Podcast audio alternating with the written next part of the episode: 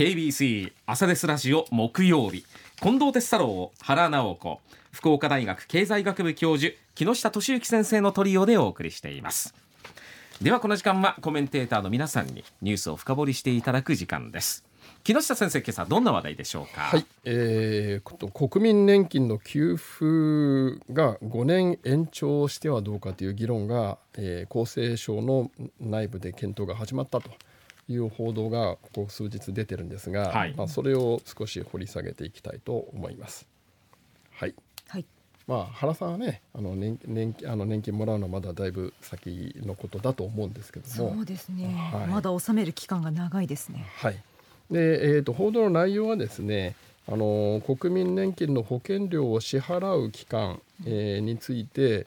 えー、今まで60歳までなんですけども、まあ、20歳から60歳まで。でこの40年間で払っていただいて65歳からまあもらうということなんですがそれを65歳まで払っていただいてで、えー、もらうのはあの65歳からと。うん。えー、というふうにしてはどうかと。っていう話が出たんですね。はあはあ、でまああの厚生労働省の社会保障審議会の年金部会っていうところなんですけども、うん、あのこの議論とは関係ない話なんですが、あの一時期あの高松菜奈さんっていう芸人がいたの皆さん覚えてますかね？あ覚えてないかな？はいはい、ちょっと眼鏡をかけた。かけた。はい、あの人は今ですね高松菜奈株式会社消化村塾代表取締役社長として、うん、このメンバーに入ってたんですよ。年金部会。はい。そうですか。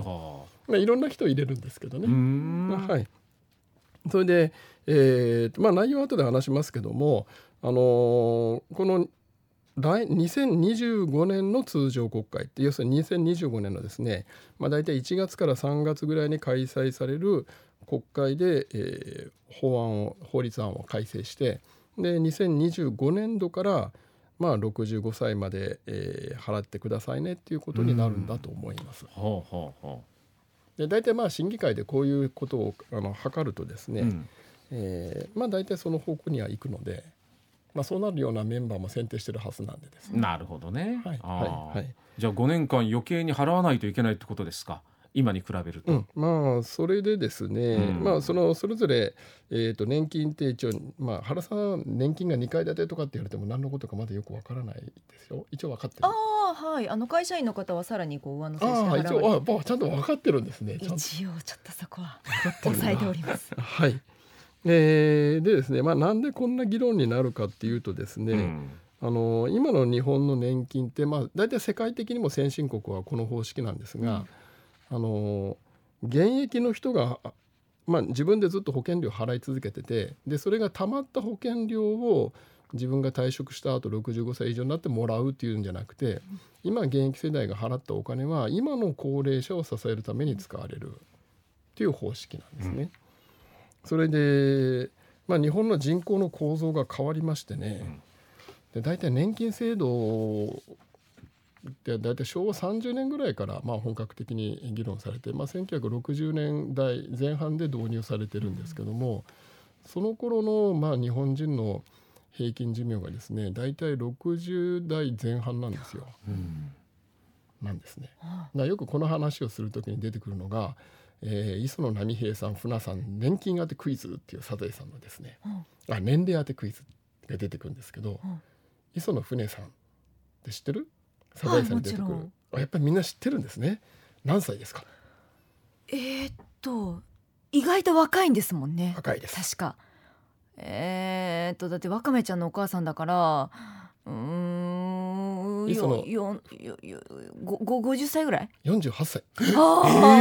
ー、で磯野波平さんは53歳で54歳っていう説があってですねあのサザエさん学会とかっていうのがあってサザエさんのこといろいろ調べてる人たちがいるんですけどね。そういう設定なんです。で昭和27年の設定だったのかな。そっか。長谷川益子先生のね、ええ。でその頃と比べると2人の、えー、と手元にはあの3ページ目の資料なんですけども、あのー寿命が伸びていてですね、うん、で結局まあ今ですね、え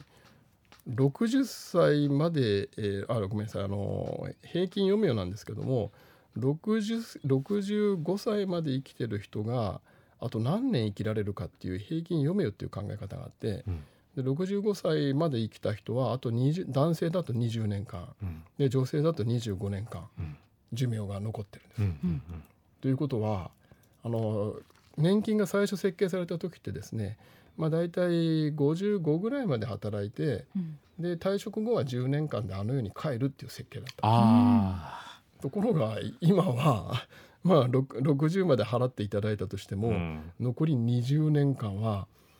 生きてるわけです、男は。で女性が25年間、どうすんですかっていう話で。それはお金いりますよね。いりますよね。ところが一方で、あの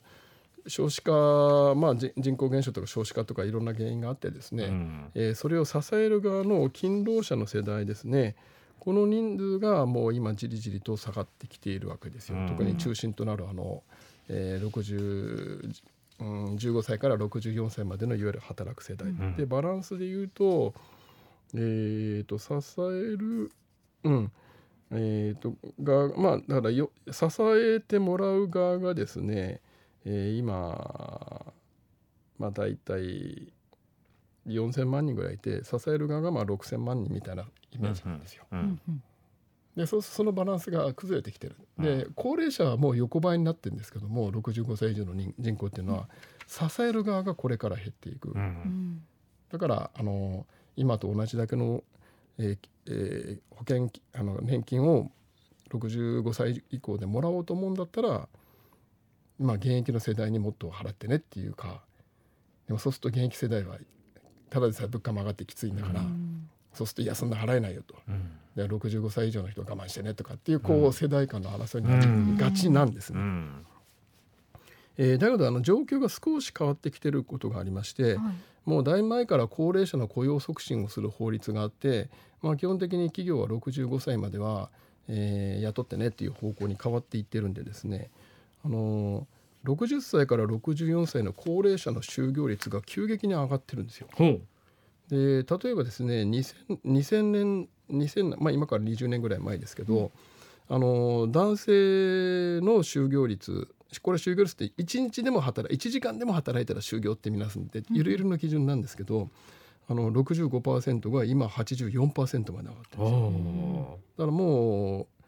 65歳まではもうみんな働いてるっていう。ただ 1, あの1年で1時間でも働いたら働いてるっていうのは ちょっとね怪しい統計じゃあるんですけども。それで女性の場合もですねこれが急激に上がりまして、えー、と2000年は38%だったんですけど今63%まで上がっててみんな働くようになったんですよ。でその分ですねあのやっぱ平均賃金もえー、上がってきてまして、うん、まあそれだったらあのもうちょっとですね65歳まで払っていただいて、うん、年金財政を支えてちょうだいねっていう話です。背景には65歳まで働く人が増えてそれなりに、まあ、お給料ももらってるということなのでちょっと負担してねと、うん、まあ、そんな話ですね。まあまあ考え方としてはわかるかな。という話なんですけど、まあだけどここにはですねちょっと報道されてないこともありまして、えー、あの年金、まあ、もらうじゃないですか、はい、で半分は税金で賄われてるんですね、うん、税金で。うんうん、でそれで大体どれぐらいですねその税金が増えてきたかっていうと例えば2000年だとですね、えー、40兆円、えーえっ、ー、とねえっ、ー、とですねうん。あの大体年間にですね1兆円ぐらいあの政府が負担してたんですよ。年金まあ毎年政府の負担が1兆円ずつ増えていってて、はあはあ、でも最近この10年間だと、まあ、年金の負担がですねまあ